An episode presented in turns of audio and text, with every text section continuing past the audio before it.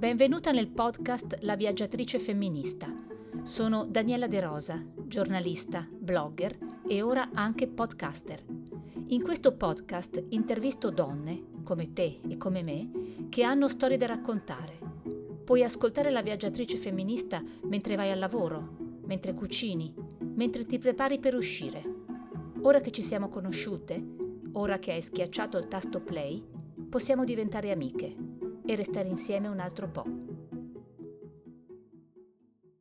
Un passato attivo e affollato, 40 anni di insegnamento, una famiglia completa, tanta curiosità.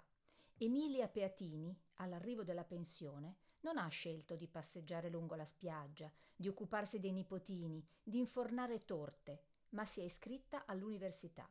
Ha fatto amicizia con gente molto più giovane e gente della sua età, animata dallo stesso entusiasmo. Oggi, a 69 anni, forte del suo 110 elode, collabora con un istituto di ricerca storica. Viene chiamata per fare conferenze davanti a un pubblico interessato che pende dalle sue labbra e continua a studiare e a fare ricerca. Storia normale di una donna eccezionale, per la quale il tempo che passa non può e non deve essere un ostacolo. Allora, Emilia, tu sei una neolaureata, laureata con un 110 elode. Eh, una laurea che hai conseguito da non molto. Allora, raccontami un po' cos'è stata la tua vita di prima della laurea e, e come sei arrivata a decidere mh, di iscriverti all'università. Io ho cominciato giovanissima, avevo 20 anni ad insegnare alla scuola primaria e desideravo molto l'autonomia in quel momento insegnare era uno strumento per raggiungere un'emancipazione alla quale tenevo e mm, ho insegnato eh, seguendo un po' tutte le sperimentazioni, sono stata una delle prime insegnanti del tempo pieno e una modalità, un metodo che non ho mai più abbandonato. Gli ultimi 15 anni, prima ho, ho fatto io un percorso di formazione per, in didattica della storia e poi ho cominciato a coordinare un grosso gruppo di eh, insegnanti eh, desiderosi di formazione e sono stati 15 anni molto molto intensi, lavoravo moltissimo. Alla fine, eh, cioè improvvisamente, questi 40 anni di scuola sono arrivati a compimento e un giorno ho trovato una raccomandata del ministro che mi diceva che eh, considerava sciolto il contratto di lavoro che aveva con, con me perché eh, erano passati 40 anni e in quel momento mi ha preso un po' la sprovvista diciamo. però ho cominciato subito a fare tanti progetti per, per il finito ho sistemato alcune cose in famiglia e poi mi sono iscritta all'università a Ca' Foscari, scegliendo chiaramente la disciplina che mi è sempre piaciuta molto e che avevo approfondito sempre negli anni, eh, cioè storia. Mi sono laureata alla triennale di storia eh, con un, una tesi sull'antisemitismo cattolico del Nord. Mi sono iscritta alla magistrale, sempre a Ca' Foscari, e con lo stesso professore della, della prima tesi mi sono laureata in una biografia e una storia familiare di una professoressa di Ca' Foscari morta a Ravensburg. Questo è stato praticamente il 2 di marzo del 2020. Eh, ho cercato di frequentare il più possibile eh, due, partivo al, al mattino molto presto e andavo a Venezia per frequentare i corsi.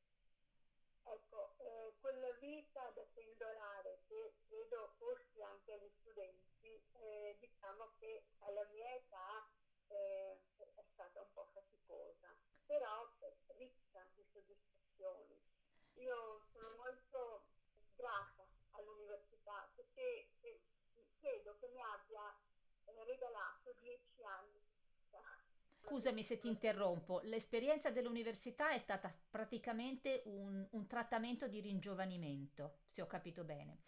Ma dimmi, come sei stata accolta dagli studenti che ovviamente immagino nella maggior parte erano molto molto più giovani di te? Allora, eh, no, molto, eh, studenti in genere hanno intorno a 20 anni, però io devo, devo dire, ed è stata una sorpresa anche per me, io pensavo di trovarmi da sola in questa situazione, ma non ho mai sentito né un sentimento di solitudine né di esclusione o di emarginazione. Eh, I ragazzi sono comunque incuriositi e contenti di condividere magari qualcosa, no? qualche percorso. E poi eh, non nelle facoltà di storia, antropologia, eh, ci sono tan- abbastanza persone eh, che sono iscritte post periodo lavorativo, ne ho conosciute alcune e siamo diventati amici. E ci sono persone adulte che seguono i corsi senza fare gli esami e ci sono, e queste sono le persone che forse ho ammirato di più, ci sono persone che nel mezzo della loro carriera lavorativa o per cambiare eh, situazione lavorativa o semplicemente per un arricchimento personale desiderano tornare all'università e non sono pochi. Senti, come ha preso la tua famiglia la tua decisione di laurearti? allora, quando io sono partita per questa, eh, questa esperienza, già io e mio marito eravamo a casa da soli perché le nostre figlie hanno più di 40 anni e, e sono autonome, hanno le loro famiglie, per cui eh, chi eh, in qualche modo si è sacrificato un po' è stato mio marito, che mi ha sempre molto sostenuto.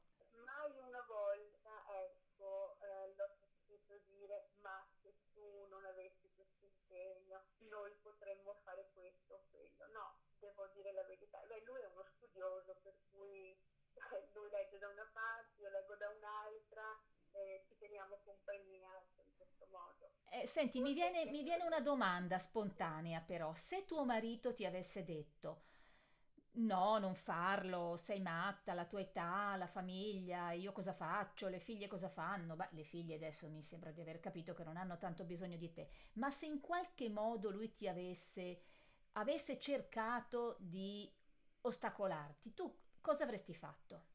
Bella domanda, non me la sono mai posta, non mi, non mi sono mai posta questa, questo quesito, mm, perché eh, abbiamo, sempre, abbiamo sempre condiviso anche il fatto che eh, io non, non, ero alla fine una maestra e basta, lui era abituato un po' a vedermi al computer la sera fino a tardi, eh, il telefono che squillava, sì, qualche volta perdeva la pazienza, però diciamo ecco lui era abituato. E se eh, io mi fossi trovata di fronte a, a, una, così, a una chiusura, sarebbe stato un bel problema per me, io avrei combattuto molto, perché eh, io a questo vivere io ci credo, ci credo.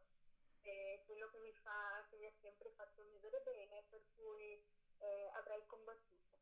Senti, un'altra domanda, raccontami un po' invece che cosa è successo dopo la laurea, perché se ho capito bene la tua attività ha anche un po' preso il volo, adesso fai conferenze, vieni richiesta da diversi centri di ricerca. Cosa stai facendo adesso? Quello che sta succedendo in questi giorni in particolare legato molto al tema della mia tesi. Io è vero che l'anno scorso l'ho finita l'anno scorso, però con il lockdown in pratica è rimasta lì del sud-est e cioè tutto si è bloccato in questi mesi.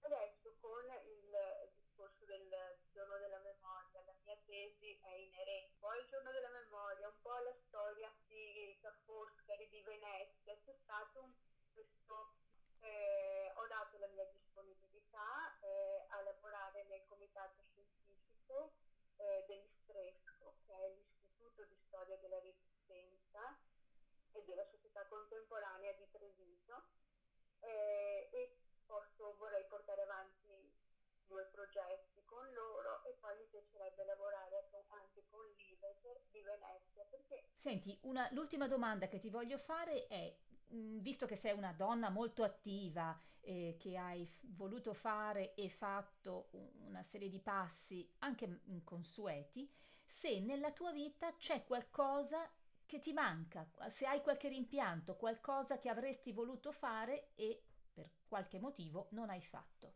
Eh, io mh, ho fatto un accenno prima al fatto di essere di, aver partecipato ad un concorso per diventare maestra, perché una volta più per uscire dalla famiglia, più per conquistare l'autonomia, eccetera.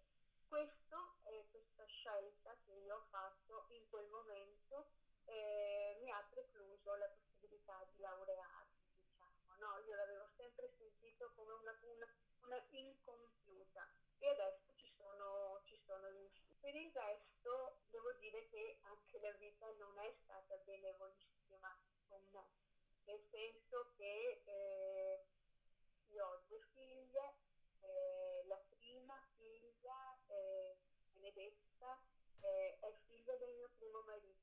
Mentre eh, io l'aspettavo, purtroppo un fatto increscioso successo a lui quando era in Persia dove faceva il fotografo l'ha portato via e perciò mi sono trovata in questa situazione.